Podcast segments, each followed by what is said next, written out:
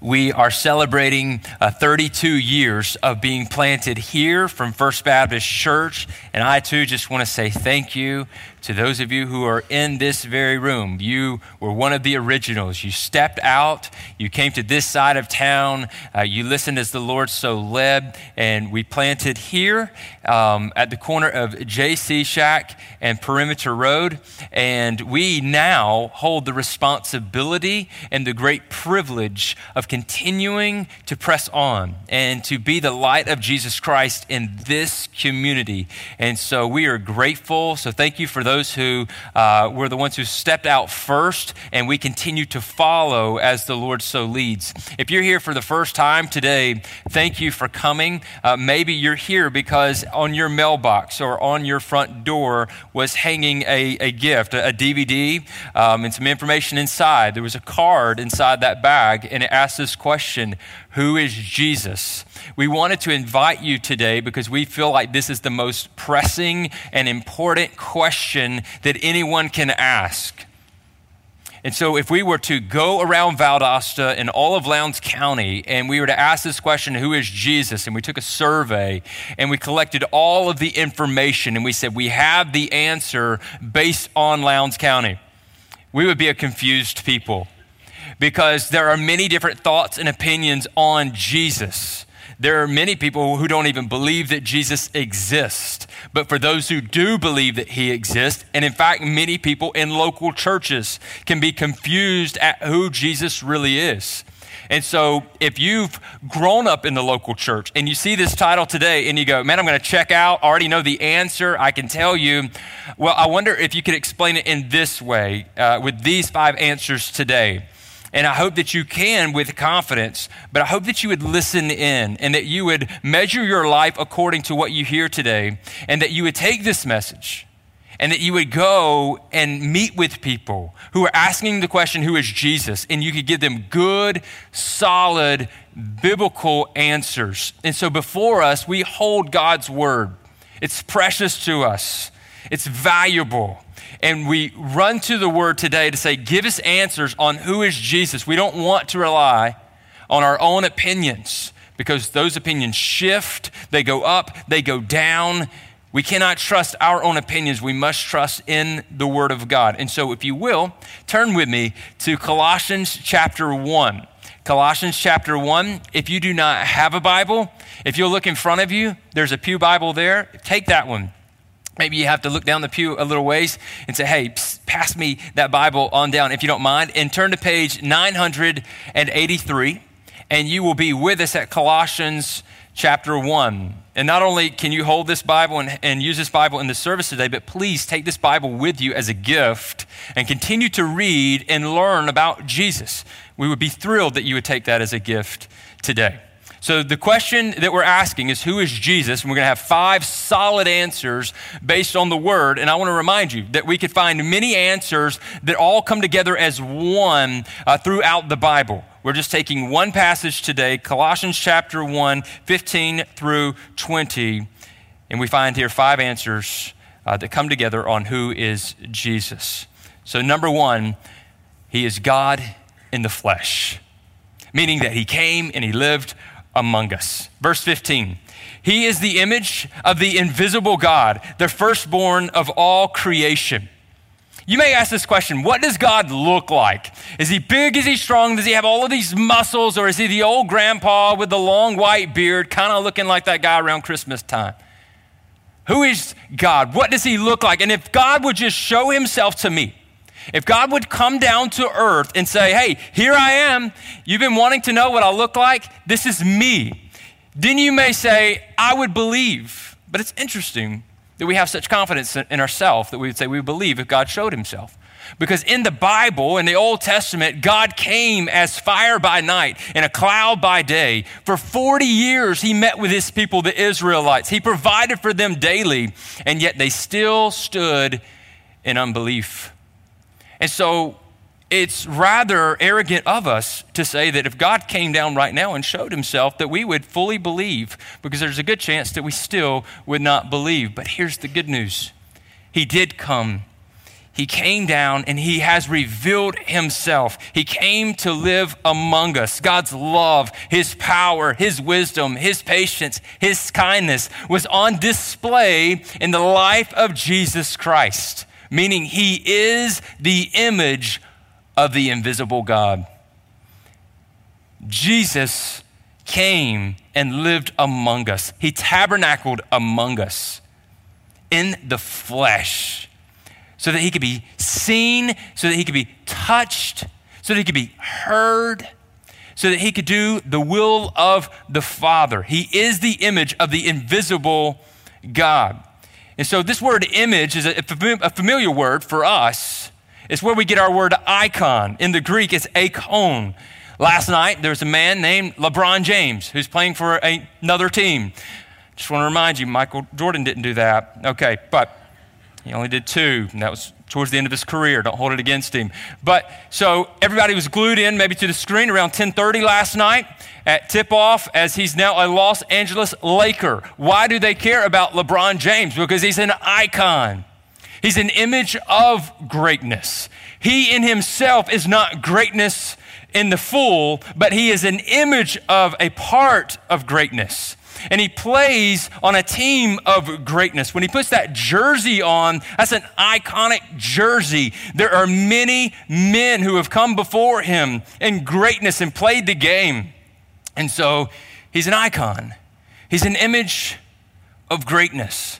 But when we talk about Jesus being in the image of God, it's not that he resembles greatness, but he indeed is greatness. And so it helps for us to understand that he is a prototype, that which is drawn from the cup, that which is coming forth that is greatness indeed. Hebrews 1, verse 3 explains it this way He is the exact imprint of his nature, meaning he is the exact imprint of God the Father. So if you're saying if God would just show himself, I would believe. And indeed, he has. He has come in the flesh. But then you may say, but I wasn't here. I missed it. Uh, why didn't he come when I'm here on earth? Isn't that just like us to ask that question? We expect everything to come on our time. Why did Jesus come earlier and not now? Well, in fact, Jesus came at the perfect time, which we'll look at in just a moment. But many people have come before us, obviously. We read about them in history books and we read biographies about them, and we're interested, we're intrigued. No greater book than the Bible that we have before us, which explains in great detail and all the details that we need of who is Jesus. One of those verses, Galatians 4, verse 4. But when the fullness of time had come, God sent forth his son, born of woman, born under the law, to redeem those who were under the law, so that we might receive adoption as sons. So, you, did you catch that? In, in the fullness of time, meaning it was perfect timing. It's God's timing, as He had planned to send His Son 2,000 years ago and it's recorded for us right here in the Word. And so you may say, Can the Word be trusted? I hear you speak of the Bible. Can I trust these words on these pages?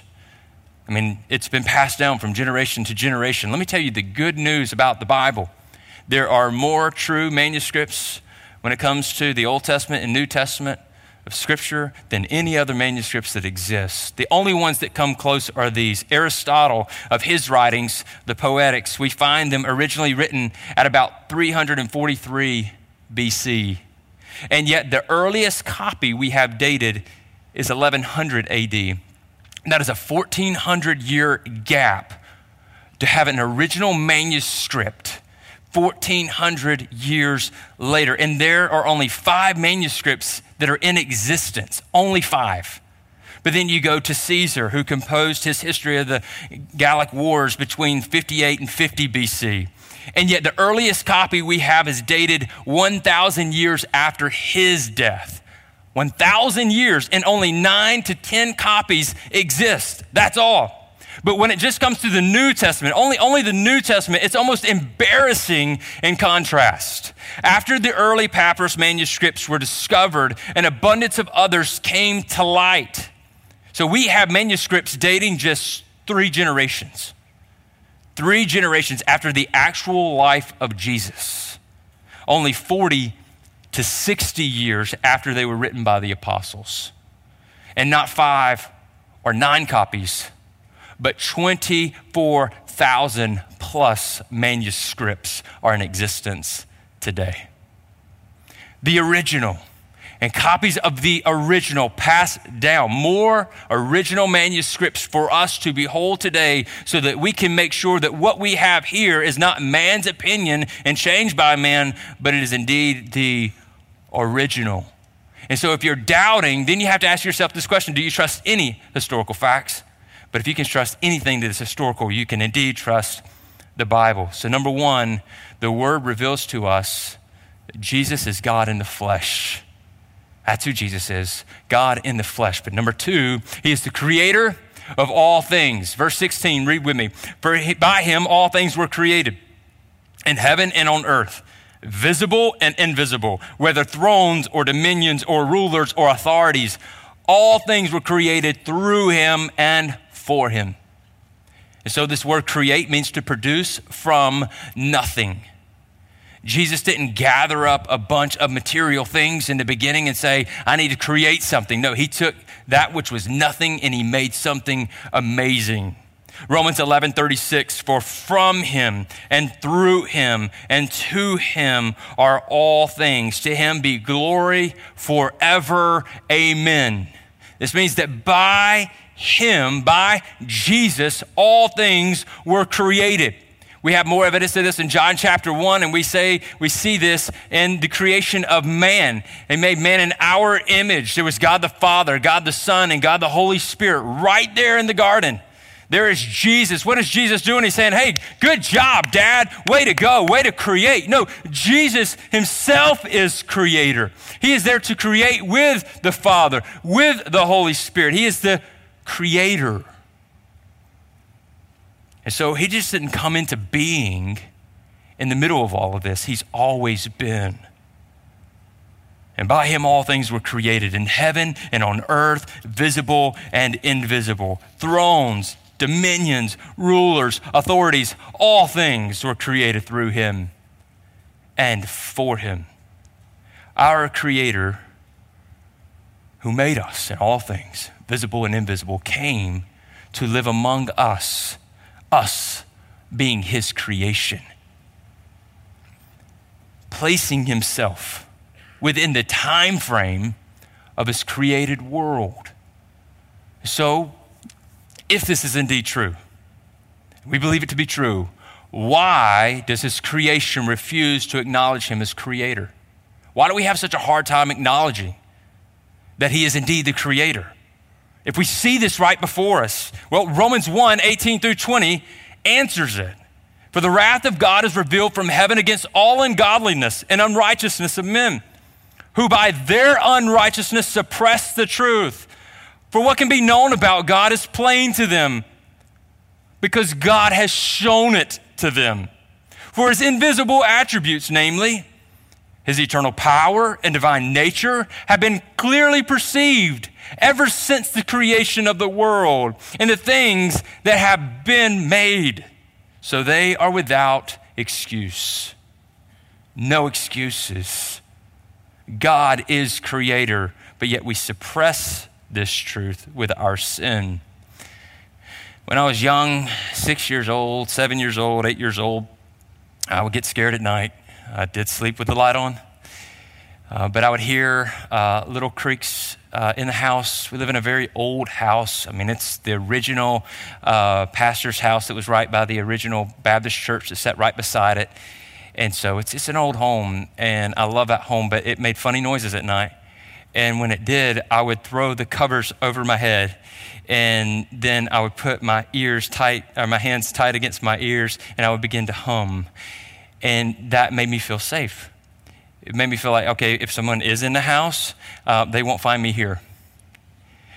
But yet, when we look back on that, we see how silly it is for me to throw the covers over my head and, and, hands over my ears and to hum and to say, This doesn't exist. The fear doesn't exist. The danger imposed does not exist. But if there was real danger in the house in that moment, indeed it did exist. And I was not going to be saved by throwing the covers over my head. In the same way, we as God's creation, because of our sin, we put a blanket over our heads, meaning that we feel comfortable in the world. And so we take the blanket of the world and we put it over us and we put our hands over our ears and we say, I don't want to hear anything. I just want to believe what my heart wants to believe, and I'm going to hum that. And that's going to keep me safe from a mighty, powerful God. But one day, those covers will be stripped away, and you will be before God. And you will realize that that method of pretending that He's not real did not save you from the wrath to come. That's what we see in Romans 1 18 through 20. Although it's clear to be seen, it is suppressed. They suppress the truth. It will do us no good to pull the covers over our heads and suppress the truth. So, what we must understand and trust in God's word is that Jesus is the creator of all things. Look around, see what he has made, trust that he has made it. Number three, he is the sustainer of all creation. Verse 17. And he is before all things, and in him all things hold together. This word before gives us the idea that before anything else, there was God. And there is Jesus in the very beginning. And since he's before all things and didn't just kind of show up in the middle of everything happening, that means he can sustain everything. He holds it together. Jesus is the glue. John 8 58, Jesus said to them, Truly, truly, I say to you, before Abraham was, I am. When Jesus made this statement, he was speaking to religious leaders, and he might as well have just said at that time, I'm creator, I'm God, I'm almighty. Because when he says that he was before Abraham, this made them angry because they looked to Father Abraham as their heritage, as the one they come from, and they're saying, You're saying you're greater than Abraham, you're just a man. He said, No, I come before him, I am the great I am. And because he is the great I am, he is the sustainer. I'll read to you again Hebrews 1 3. He is the radiance of the glory of God and the exact imprint of his nature. And he continues on, and he upholds the universe by the word of his power. I love that. Easily he can uphold the universe. And how does he do it? By the word of his power by the power of his word, he upholds the universe, meaning that without Christ, the world that he created would fall apart. So, yes, if the sun intensifies in its heat, if we continue to melt the polar ice caps, uh, what's going to happen? What's going to happen to our earth? Rest assured that nothing's going to happen to it unless he allows it to happen. And when it's all done, it's because he says it's done. He holds it all together.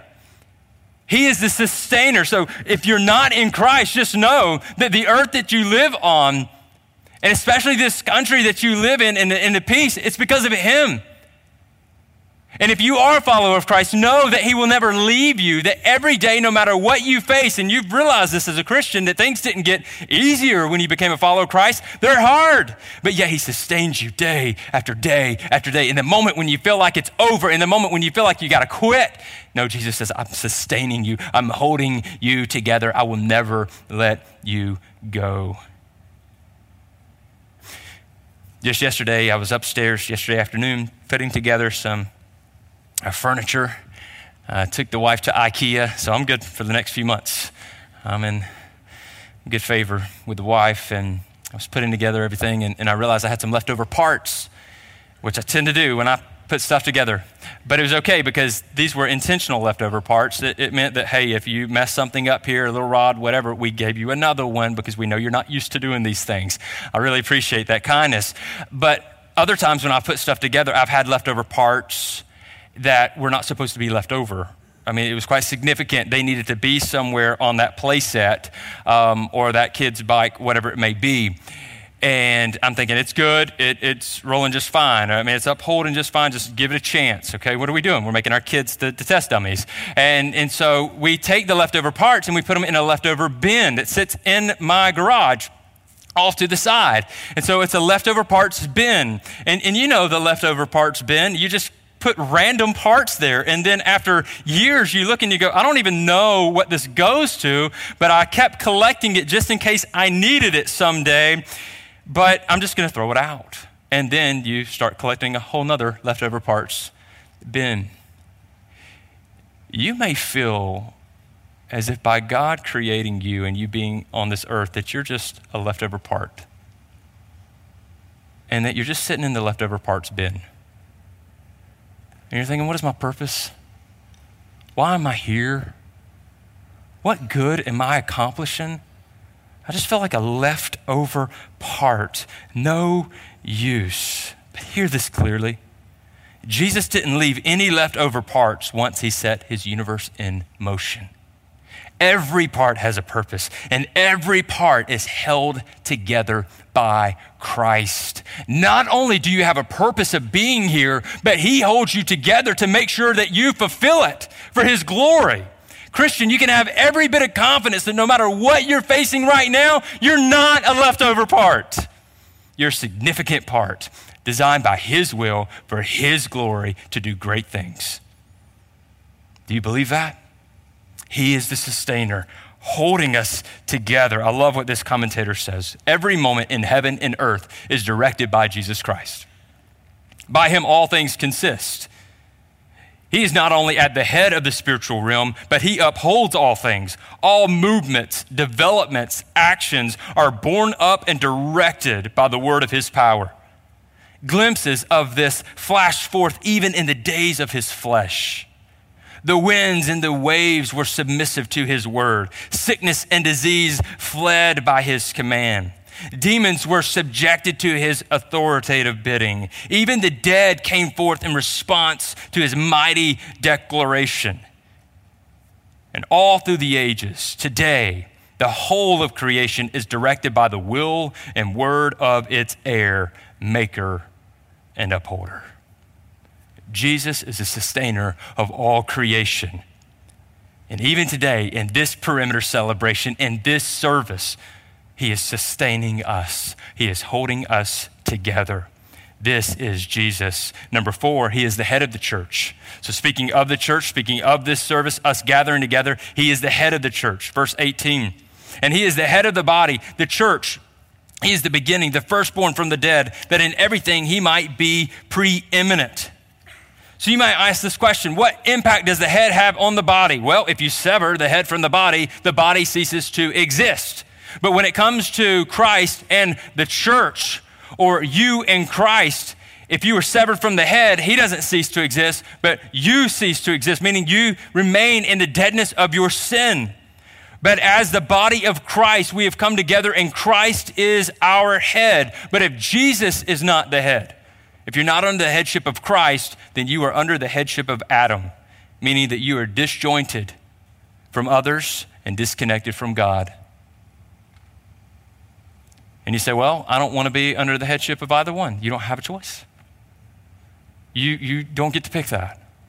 Every one of us in the room have been under the headship of Adam by being born into this world.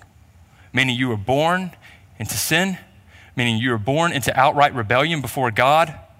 You were born into death, all die. You said, Where are you getting this from? I do not hear this in any other book, but the Bible reveals it to us in 1 Corinthians 15 22.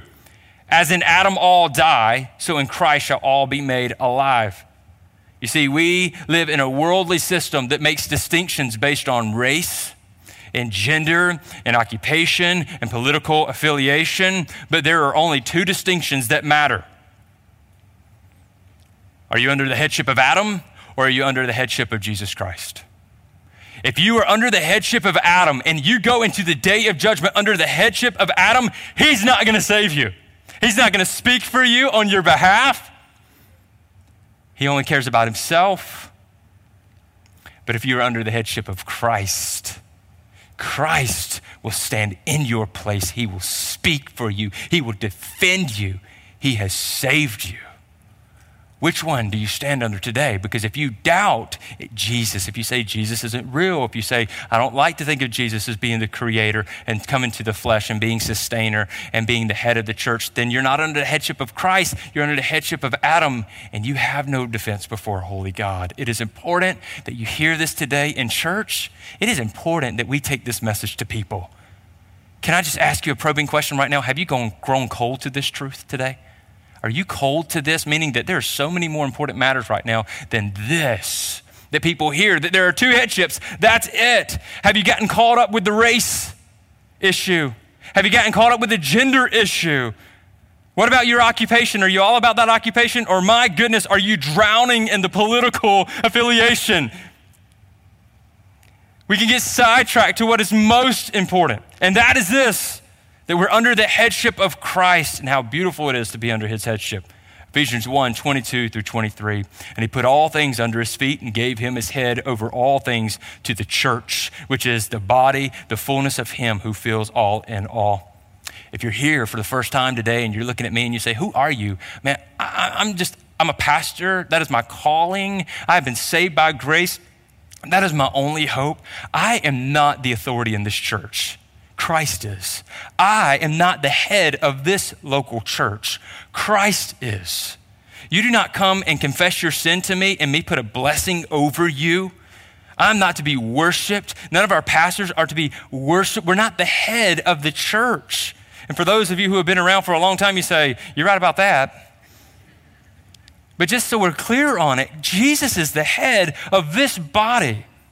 And Ephesians 4 15 through 16 says, Rather, speaking the truth in love, we are to grow up in every way into Him who is the head, into Christ, for whom the whole body, joined and held together, you get that? Joined and held together because He's the sustainer. We grow up together under this headship of Christ. By every joint with which it is equipped, when each part is working properly, makes the body grow so that it builds itself up in love. You see, we will not grow if we get caught up in the race, if we get caught up in the gender, if we get caught up in the occupation, and we get caught up in the political affiliation. All of those matter. Hear me say that. They matter. And there's a proper context within dealing with those things, and it should be a biblical approach, which there's a lot of tension in that. I get, but if it becomes all about that and we lose that we are under the headship of Christ, that we stand in righteousness because of Jesus, then we will not grow up together. We cannot grow as a body. So I want to let you know that our motivation for growing is that we continue to submit ourselves to Christ. Because he is the beginning, he is the firstborn from the dead, so that all of those who are in him might live. What does this mean? He's the beginning, the firstborn from the dead means he rose from the grave, and all those who are in him will rise too and we will rise and be with him. This is the promise he gave. John 11, 23 through 27. Jesus said to her, Your brother will rise again. Martha said to him, I know that he will rise again in the resurrection on the last day. Jesus said to her, I am the resurrection and the life. Whoever believes in me, though he die, yet shall he live. And everyone who lives and believes in me shall never die. Do you believe this? What a good question for us today. Do you believe this?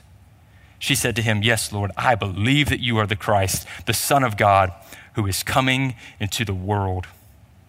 And he did this so that in everything he might be preeminent. This word preeminent means first. It means that he is chief. He holds first rank. He is of highest dignity. In your home, is he the chief or is mama the chief? Mama don't need to be the chief, man. Man, you don't need to be the chief. And kids don't need to be the chief. If you're in a home by yourself, you're not the chief. Jesus ought to be the chief in your life preeminent, first in all things. I mean, he's first in all things, but it's are you recognizing this in your life? That's how you grow up in Christ. And this is the place he wants in your life if you're an unbeliever today. He doesn't just want to save you so he can just take you away from hell and you can just rest assured in that the rest of your life and live however you want. No, he wants to be first, which changes your whole life. And understand this whether you believe it or not, no one can usurp his authority and power. Man, I hope you believe this that Jesus is the head of the church. And then finally, number five, he is the redeemer of the new creation. Verses 19 and 20. For in him all the fullness of God was pleased to dwell, and through him to reconcile to himself all things, whether on earth or in heaven, making peace by the blood of his cross. You see, God in the flesh, when he came, he was filled with the fullness of God. And being filled with the fullness of God, that means we beheld his holiness, his righteousness, his goodness, his love. And he did this that through him he could reconcile to himself all things. Here's what this word reconcile means it means to set up a relationship of peace not existing before. As Jesus came to be the redeemer of the new creation, he came to set up something that has never been before in your life, meaning a relationship with God the Father. This did not exist.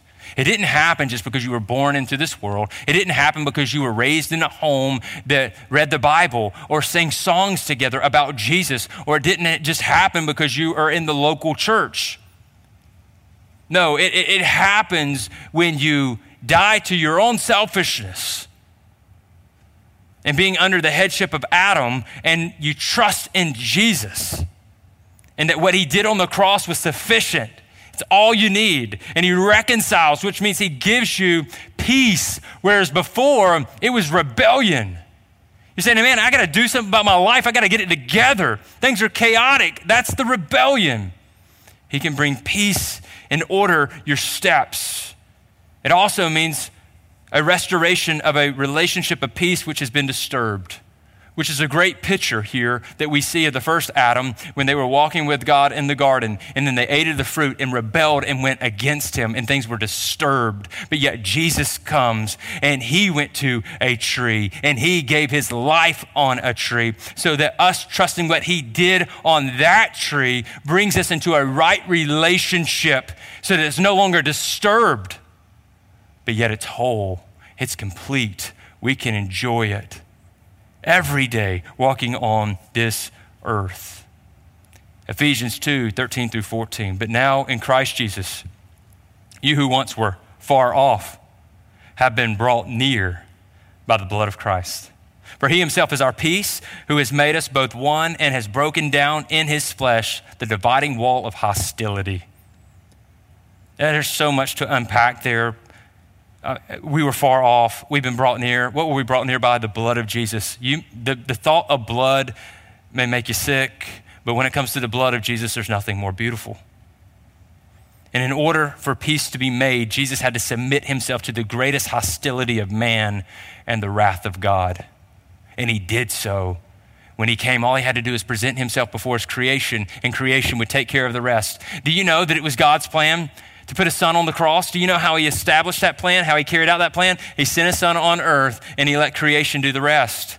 It wasn't that God was inactive. No, his plan was, was filled, fulfilled through Christ. But yet, Jesus presents himself before man and they say, We want to kill you. We physically want to kill you. And they physically killed him, which reveals what's in our hearts naturally. You say, I would never kill Jesus, but if we were in that time frame, why would you be any different? To follow through with what your heart is saying. Kill him, kill him. He says he's the Christ. He's the true headship. No, our headship is in Adam. He is not the Messiah. And they naturally did what their hearts led them to do. He submitted himself to the hostility of man and the wrath of God. He paid for real sin at the cross by making peace by the blood of his cross. I want you to pick up on that because many times we can read familiar passages and we don't see it but I hope you see it here making peace by the blood of his cross. You see, it was the Romans who were the ones who made crosses. They were equivalent to our electric chairs today, extreme instruments of death. But it says here by the blood of his cross, not the Romans' cross, not the Jews' cross who shouted, Crucify him, but his cross. Why is it his cross? Well, Jesus answered it for us before he ever went to the cross. John 10, 17, and 18. For this reason, the Father loves me because I lay down my life that I may take it up again. Verse 18 No one takes it from me, but I lay it down of my own accord. I have authority to lay it down, I have authority to take it up again. This charge I have received from my Father. What does that mean? That means that Jesus could have called down angels. He could have said, The cross, no way. Do you think I'm just going to stand here and allow you to beat me and be bloodied and torture me on a cross and die? Not going to do it. But it wasn't man's plan for him to go to the cross. Man thought he was in charge, but it was God who was over all of it because God was going to pour down his wrath on his son so that all of those who trust in Jesus would not have to stand underneath the weight of his wrath and be crushed one day. It means that you can stand in victory. You can stand with great hope. And that you can go in confidence before the Father, all because of what Christ did for you. He's the Redeemer of the new creation. For even the Son of Man did not come to be served, but to serve and to give his life as a ransom for many. 1 Peter 2 24 points it out. By his wounds you have been healed. Have you been healed by the wounds of Jesus? Is your hope found in Christ? Are you a new creation?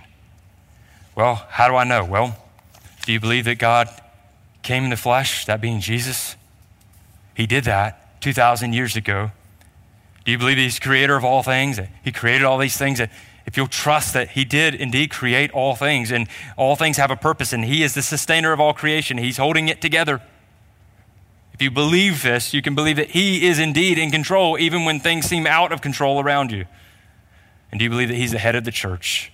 That it's not your authority, but His authority in which He leads, in which we can grow together in this body of believers if we believe that He is the head? And finally, do you confess that He is the Redeemer? That what he did on the cross is final, it was good, and only he could do it. I'm here to tell you that if you're not a follower of Jesus, no one else could go to the cross for you. No one else can do any good work for you that would allow you to stand before an almighty, righteous God. By his love, he sent his son. Do you trust in Jesus? If you say, I want to trust in Jesus today, uh, you say, okay, this is who Jesus is, and you've answered it in five ways according to the scriptures. I want to, I want to trust in Jesus. Then there's a couple ways uh, in which we can follow up with this. But before we follow up, here's what you do you say, Lord, I'm a sinner. You confess your sin. You make the good confession. If you believe it in your heart, these things, confess with your mouth that He is Lord. Would you confess today that Jesus is Lord and be saved? We'd love to follow up with you myself and other pastors, we're going to be standing up front in just a moment. We're here because of this. So, this is of no inconvenience. We would love to talk with you, love to meet with you more about following Jesus. To all the Christians in the room, I urge you that you would be praying in the next few minutes for those who may not know Jesus, but their heart's pounding and they want to know more. Would you pray? And would you pray for yourself that you would be a bold witness to go out from this place and tell people about Jesus? Uh, if, if you don't want to come forward, check on that card, that connection card. Hey, I want to know more about following Christ. That clues us in to contact you. We'd love to have that discussion. In fact, uh, as of recent, we've, we've had more people checking that off, which is exciting, and, and it's good to know that you trust us and giving us that information. We want to follow up with you. So you follow as the Lord so leads. To the church, we have much to celebrate, but if this isn't true, we have nothing to celebrate grateful that this is true and that we will celebrate this truth as we continue forward. Let's pray. Father, thank you for our time together. We pray your blessings, Lord, now as we sing and as we continue to pray and bear testimony.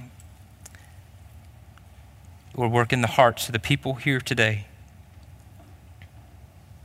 it is most important that we can answer the question who is Jesus? That we know the answer and that we can bear this testimony before others. That's why you've put us here. That's why we've been here 32 years and, and why you're going to have us here by your will for years to come. May we be faithful in this testimony in Jesus' name. Amen.